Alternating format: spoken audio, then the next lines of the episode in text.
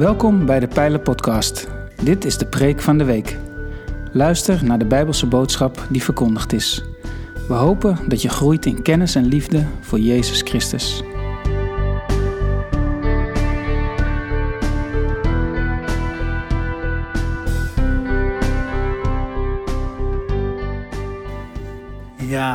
Heerlijk om zo te mogen zingen. Ik werd even op mijn schouder getikt, je mag, want ik zat er helemaal in. Ik hoop u ook eventjes in aanwezigheid van de Heere God. Mijn naam is uh, Richard Santingen. Ik ben nieuw hier, ik ben hier voor het eerst. Ik was inderdaad mee op de Israëlreis voor Christen voor Israël in uh, juni met Erwin en Jerry. En uh, ja, het bijzondere was, ik lag op één kamer met Erwin. Dus we hebben tien dagen zijn we echt bij elkaar op de lip geweest. En toen kwamen we steeds dichter ook naar het moment van... hey, misschien kunnen we ook wel eens wat vaker ook met elkaar optrekken. Want ik denk dat onze gemeentes ook wel uh, ergens uh, een beetje op elkaar lijken. En ik vind het heel mooi ook om hier te zijn. Ik heb mijn vrouw meegenomen, Martine. We wonen in Ermelo. Ik ben daar inderdaad voorganger van de evangeliegemeente. Ik heb drie dochters en een, een zoontje van 13, waar we heel blij mee zijn. En wat ook heel bijzonder is om even te zeggen, want dat is toch even mijn, mijn voorstellen hè, van met wie heb je te maken, is dat wij ook in Putten verbonden zijn aan een instelling, de Pinnenburg heet dat, voor mensen met een verstandelijke beperking. En daar gaan wij ook vanaf december gaan we daar wonen. Ons huis wordt er ook gebouwd. Dan gaan we ook ons leven delen met deze doelgroep. Er zijn ongeveer 40 mensen met een verstandelijke beperking. En verdeeld over verschillende huizen. Maar het bijzondere is, al de bewoners zijn allemaal liefhebbers van de Heer Jezus, maar het personeel ook. Het is een hele bijzondere setting. Het is eigenlijk een, een huis voor de Heere God waar mensen met een beperking daar ook uh, kunnen wonen. En dat vind ik ook heel mooi om mijn leven daar ook mee te delen. Dus samen met de kerk. En ik mag uh, vandaag meebewegen in een serie over Gods stem verstaan. En aan de hand van Psalm 17. En dat vind ik ook een voorrecht om dat ook te mogen doen. Dat ik mee mag bewegen in iets wat hier de afgelopen weken ook al gepresenteerd is. En dat ik daarop voort mag beduren. En ik ga vandaag heel specifiek spreken over Gods stem verstaan. Maar dan wel te midden van het lijden waar je soms in kunt zitten. En soms ook het gevoel dat dat je alleen staat en dat alle pijlen op jou gericht zijn. En dat ga ik doen aan de hand van Psalm 17, waar David dat zelf heeft meegemaakt. En we gaan dat even rustig lezen. En ik hoop dat deze ochtend dat jij jouw leven ook kunt verbinden met de tekst zoals hij hier staat en dat je ook daarmee wordt opgebouwd. En dan staat het volgende. Psalm 17, een gebed van David. Luister, Heer, ik vraag om recht. Luister naar mijn smeken. Hoor mijn gebed. Geen leugen komt over mijn lippen. Laat van u het oordeel, of het recht staat er eigenlijk, komen. Laat uw oog op mijn oprechtheid zien. Beproeft en peilt u mijn hart. Onderzoekt u mij in de nacht. En u zult niets in mijn nadeel vinden. Geen kwaad kwam uit mijn mond. Hoe de mensen ook leven, ik houd mij aan het woord van uw lippen. De weg van roof en geweld heb ik altijd gemeden. En mijn voeten volgden uw sporen. Mijn stappen wankelden niet. Ik roep tot u om hulp, want u geeft mij antwoord. Wil mij horen, God. Luister naar mijn spreken. Toon mij de wonderen van uw trouw.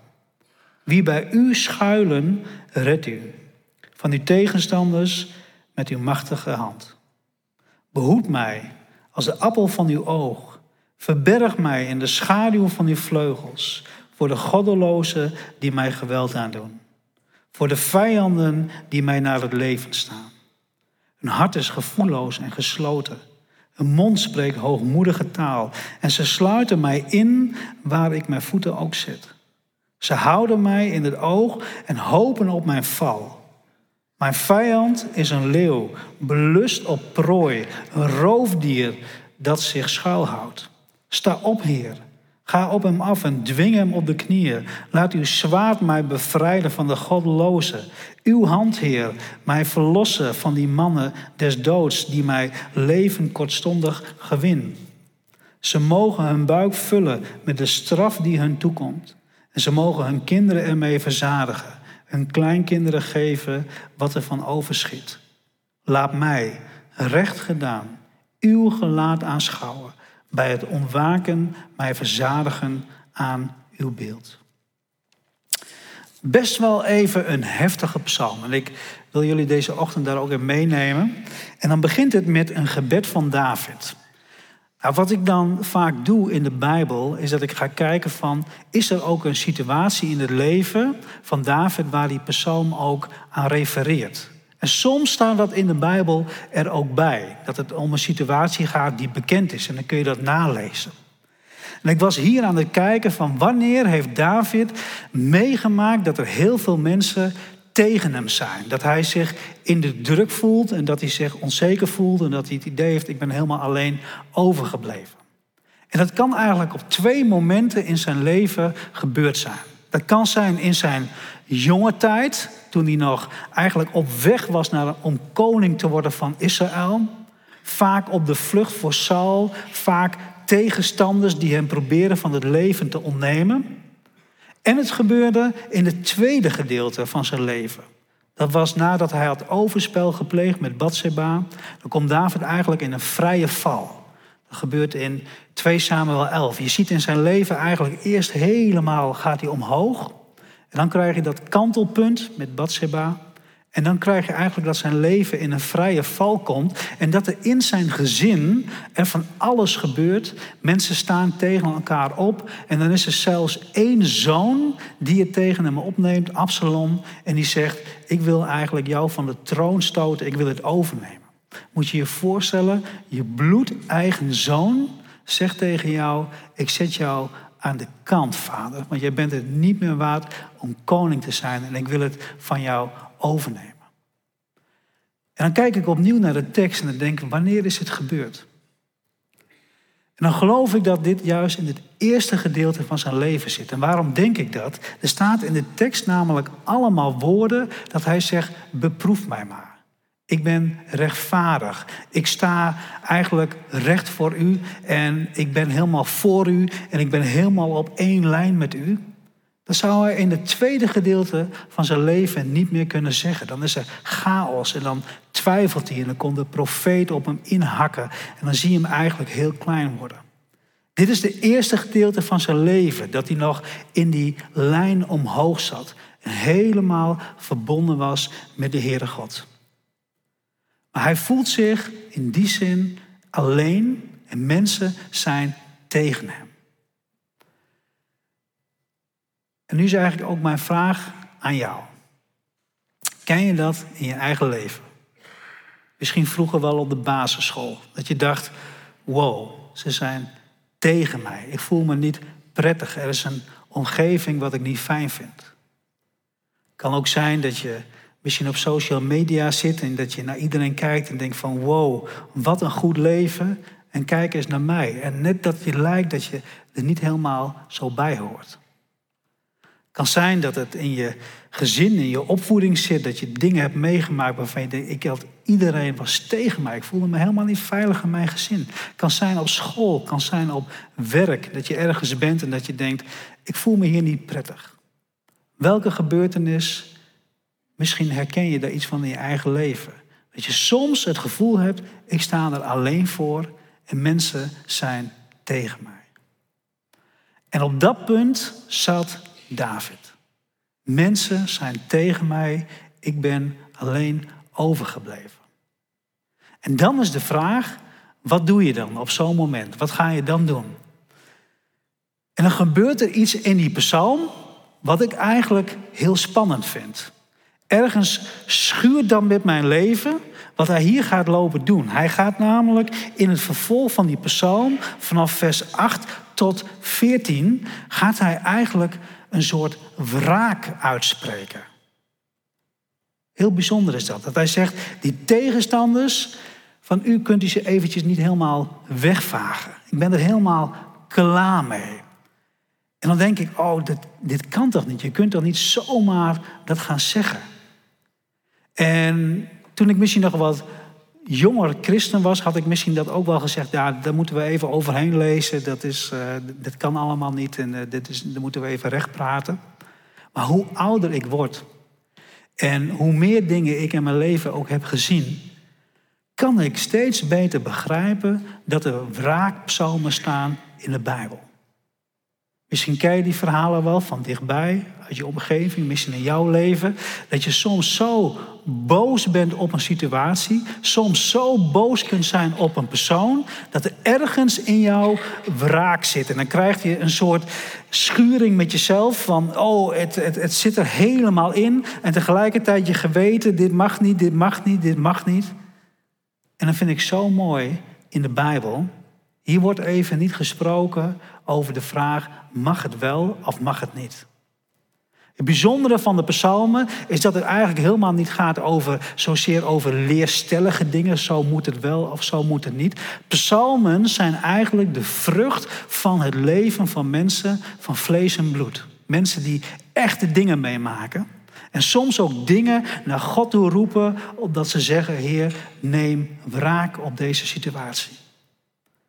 En ik heb niet in mijn eigen leven een voorbeeld dat ik zo ver zou gaan dat ik zeg van vaag maar die weg. En maar toch komt het dichtbij. Ik weet niet, de laatste tijd, ik heb daar best wel een beetje last van wat er ook in Oekraïne gebeurt en in Rusland. Dat één man zoveel macht heeft dat er mensen met miljoenen op de vlucht zijn, dat gezinnen eigenlijk ontwricht worden en dat mannen de oorlog in moeten en eigenlijk gewoon als slachtvee daarin worden gestuurd. Dat raakt mij zo. En dan denk ik, en dan merk ik bij mezelf dat ik af en toe in mezelf zeg van Heere God, kunt u die man eventjes niet, niet wegvagen?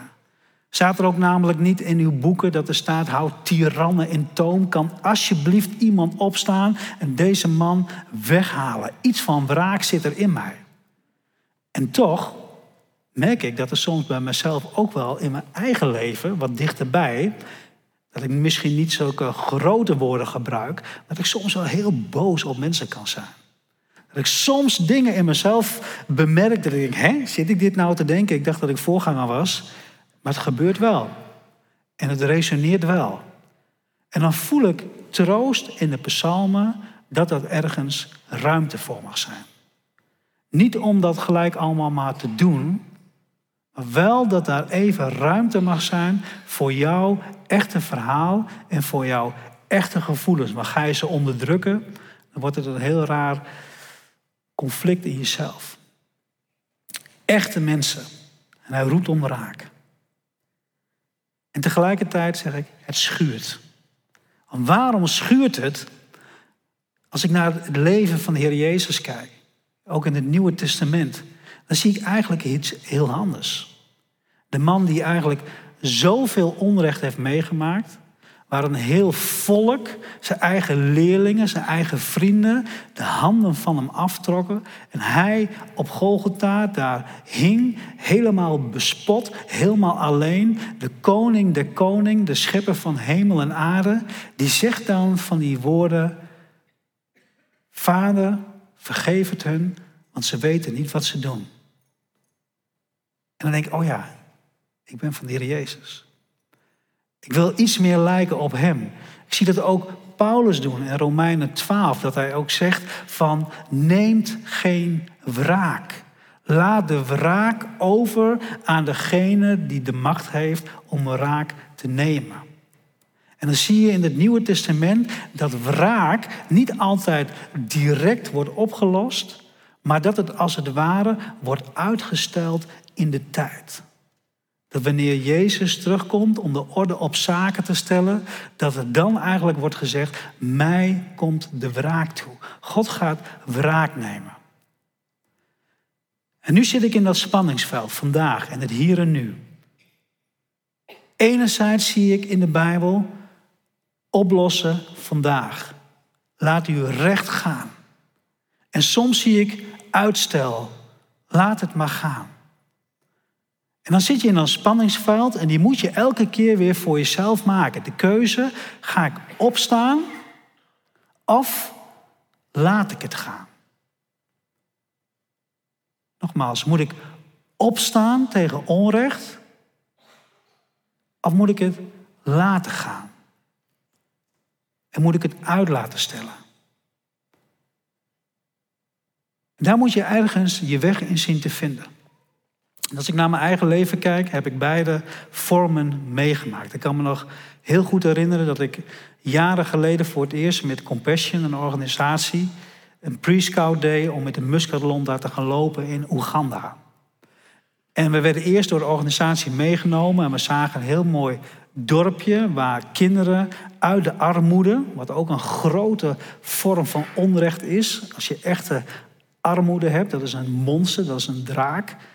En dat kinderen een kans kregen om naar school te gaan en uiteindelijk een opleiding te konden doen en daarmee uit de cirkel van armoede kwamen en als het ware een nieuw leven konden beginnen. En dat ze ook de invloed daarvan op de dorpjes rondom hem, waar ze wonen, merkbaar was. Er kwam iets van vernieuwing. En een dag later kwam ik in een dorpje, en dat hadden ze een beetje expres gedaan, waar compassion niet was. En ik liep daar en ik zag allemaal mensen met een soort blik in de ogen dat ik denk van, hallo, contact zijn we er. Ze waren eigenlijk gewoon niet, niet aanspreekbaar. We kwamen in hutjes, die waren helemaal kapot, waar de vader de drankflessen nog onder zijn bed had liggen. En ze liepen een beetje verstijfd. Engelsen noemen dat nump, hè, dat je eigenlijk gewoon een beetje rondloopt, wat doe ik hier? En toen zei die man die erbij was, en toen zei hij, and when darkness comes, then evil comes, zei hij. Met andere woorden, wanneer het donker wordt, dan komt het kwaad pas echt. Dan krijg je de verkrachtingen, dan krijg je het slaan van de kinderen, dan krijg je gruwelijke misbruik in zo'n dorpje. En ik ging naar weg en ik was helemaal van slag die dag, wat daar was gebeurd. Dat contrast. En toen kwam ik erachter, in sommige gevallen in jouw leven waar onrecht is, dan moet je opstaan. Dan moet je je stem laten horen. Dan moet je eigenlijk doen wat in de Bijbel staat.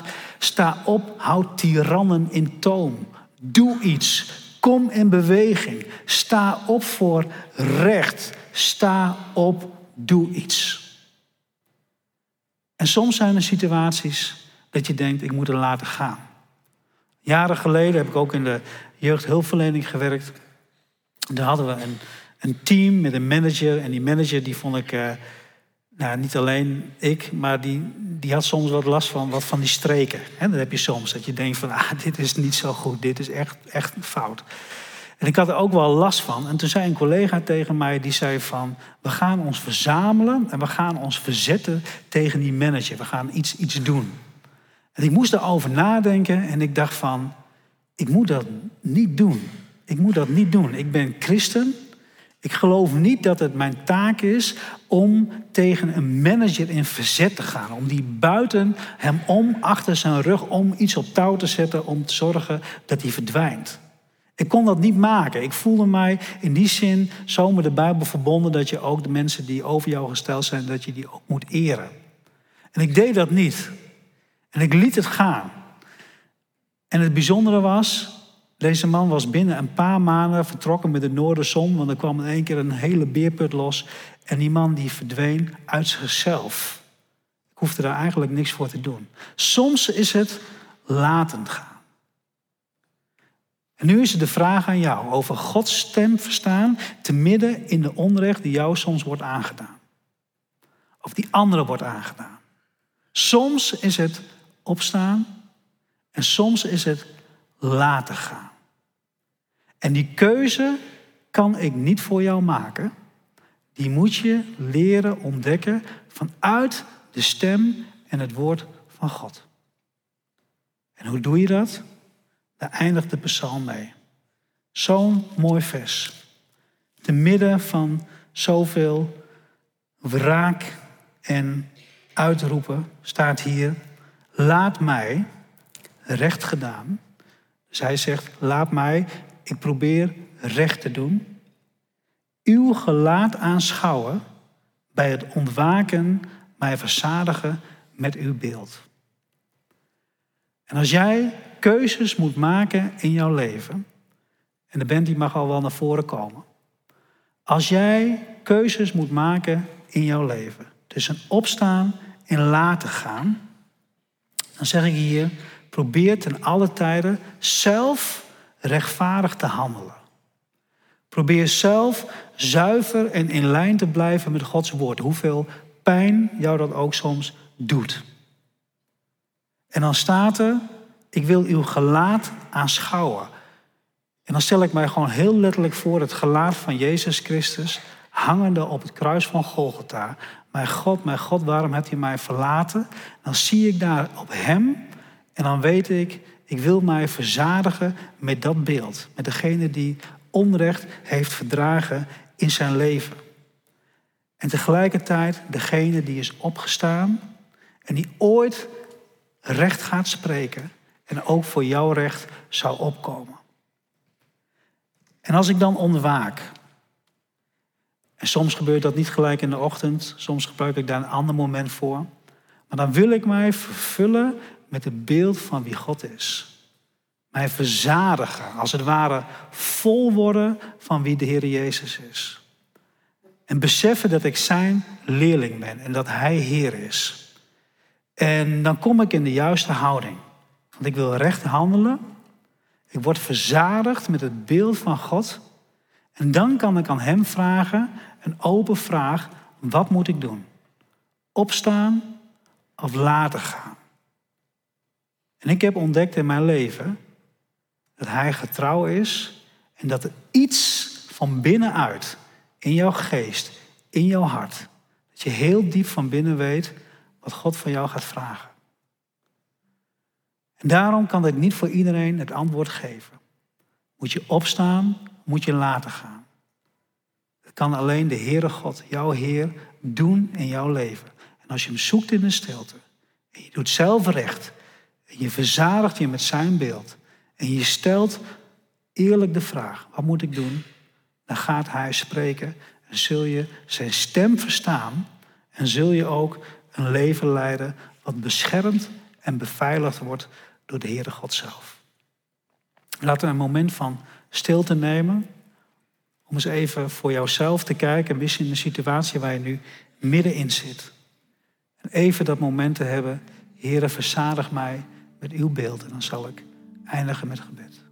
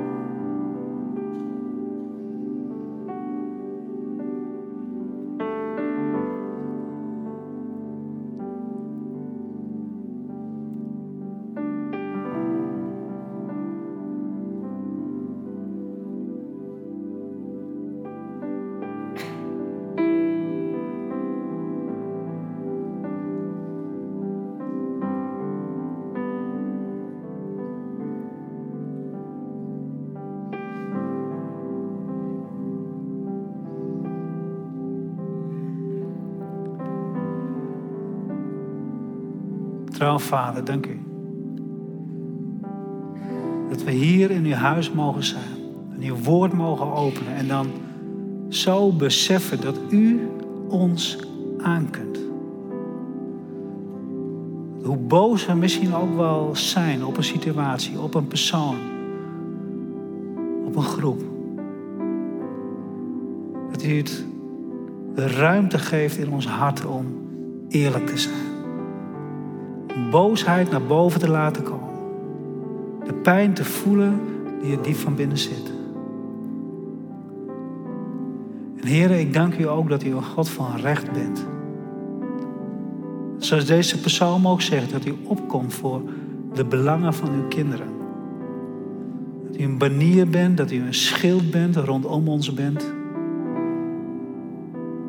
En dat u ons beveiligt diep van binnen in onze geest. En Heer, als er staat om zelf trouw en rechtvaardig te wandelen voor uw aangezicht. Dan dank ik u, Heer, dat u ons wilt vervullen met uw beeld.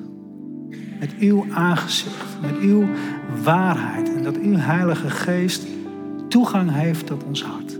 Wilt u dat doen, heren? Wilt u toegang nemen tot ons hart waar helderheid kan komen in situaties? En heren, als we moeten opstaan, heren, dan bid ik ook dat de kracht van uw geest over ons komt om misschien ergens orde op zaken te stellen. En als we het moeten laten gaan, heren, dan vertrouwen we er ook op, heren, dat u voor ons in de bres springt en een oplossing bedenkt. Heilige Geest, dank u wel voor uw aanwezigheid. Voor uw zachtheid, voor uw liefde, voor uw goedheid.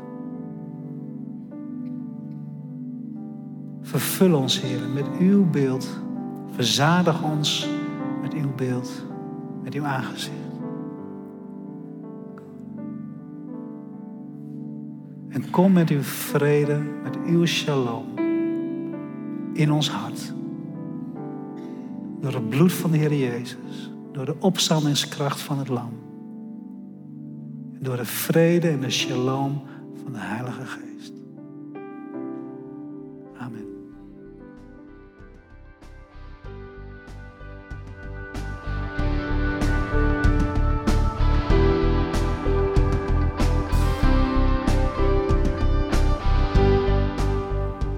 Bedankt voor het luisteren naar deze aflevering van de Pijlen Podcast, Preek van de Week.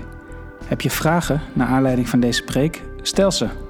Dat kan via een e-mail naar onderwijs.pijler.nl. We helpen je graag verder in je groei als leerling van Jezus Christus. Abonneer je op deze podcast, zodat je altijd op de hoogte blijft van het onderwijs uit de Pijler. Goede week gewenst, ga in vrede, want God is nabij.